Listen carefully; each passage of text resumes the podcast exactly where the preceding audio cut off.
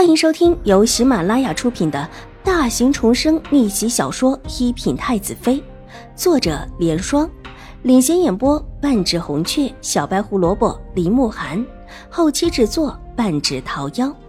喜欢宫斗宅斗的你千万不要错过哟，赶紧订阅吧！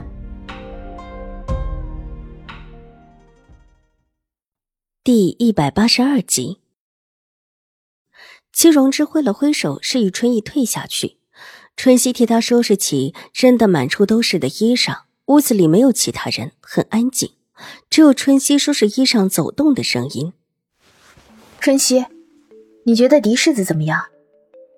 戚荣之没有马上去睡，越想越不甘心，蓦地心中一动。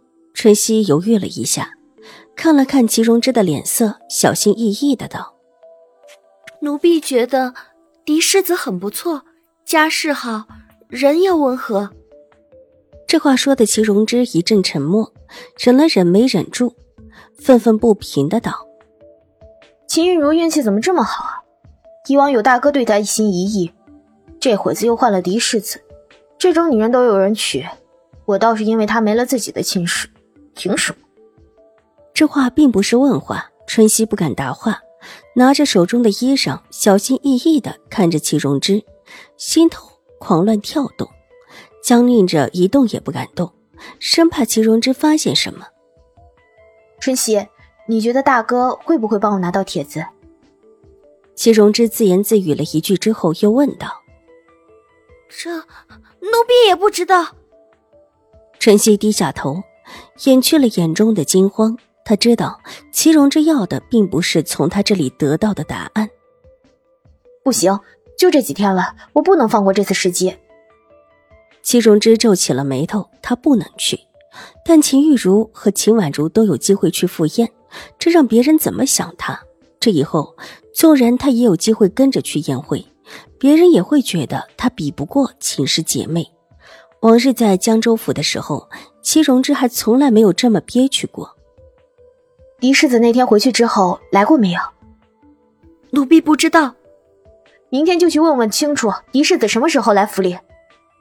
是，奴婢知道了。清月第二天是在垂花门口看到躲躲闪闪的春熙的。原本她在和垂花门的婆子说着什么，看到清月过来，急急的避了出去。方才的丫鬟问什么事了？清月站定脚步，问着垂花门处的婆子。这个婆子原本就是京城里找的，并不认识府里新来的丫鬟，但是几个主子身边的大丫鬟还是认识的。认出清月之后，也没有隐瞒。方才大小姐身边的一个丫鬟来问狄世子的事情。狄世子什么事？问问狄世子之前来过没有？说什么时候过来？婆子道。府里的人都知道永康伯府的这位世子和大小姐是表兄妹的关系，而且两府之间还有义亲。秦玉茹问起狄言的事情，并不是很意外。狄世子要过府来，这个也不知道。狄世子没说什么时候来。婆子笑着摇了摇头，她只是一个守着垂花门的婆子而已。哪里有那么大的脸知道永康伯世子什么时候来？这两位小姐也不知怎么回事儿，居然一个两个的派人来问，打听不出什么有用的话，清月就转身离开了。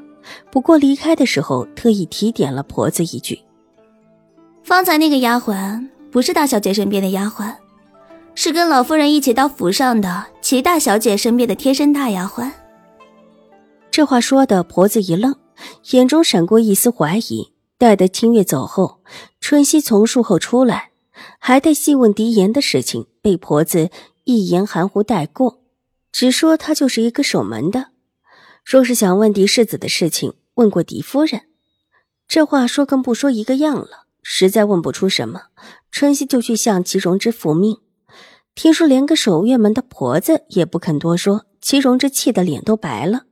但他也知道。这里不是自己的江州知府府，来之前母亲一再的叮嘱过自己，切不可再和秦氏姐妹吵起来，一定要借着秦府的关系，挑一门好的亲事，他已经托老夫人和秦怀勇，如果看到合适的，帮戚荣之定下一门好的亲事。戚荣之之前的亲事可是被秦玉茹给弄没了，戚荣之还受到敌视暗算，这也是秦府和齐府妥协了的后果。把戚荣之带进京，并且帮他挑一门好亲事，就是齐府不闹事的条件。这会儿不能闹事，一时间又急又躁，坐立不宁。好不容易等到春意回来，听闻自家大哥一口回绝了帮自己找帖子的要求。气得差一点把屋子里的瓷器给砸了，幸好两个丫鬟一边拼死的拦住他，一边告诉他这是秦府，这才让齐荣之重新冷静下来。帮我送衣裳的时候，让大哥来见我一次，这话说了没？奴婢说了，但大公子，大公子说到时候看，若有时间就过来。如果是秦玉茹的事，恐怕就不只是有时间来了。齐荣之胸口闷闷的不舒服，他以往一向是最尊敬自家大哥，但自从发生了秦玉茹的事情之后，就觉得自家大哥也是犯蠢，怎么就看中了秦玉茹这个女人？想到秦玉竹，脑海中灵光一闪，脸上露出一丝笑容。他怎么就忘记了秦玉竹呢？本集播讲完毕，下集更精彩，千万不要错过哟！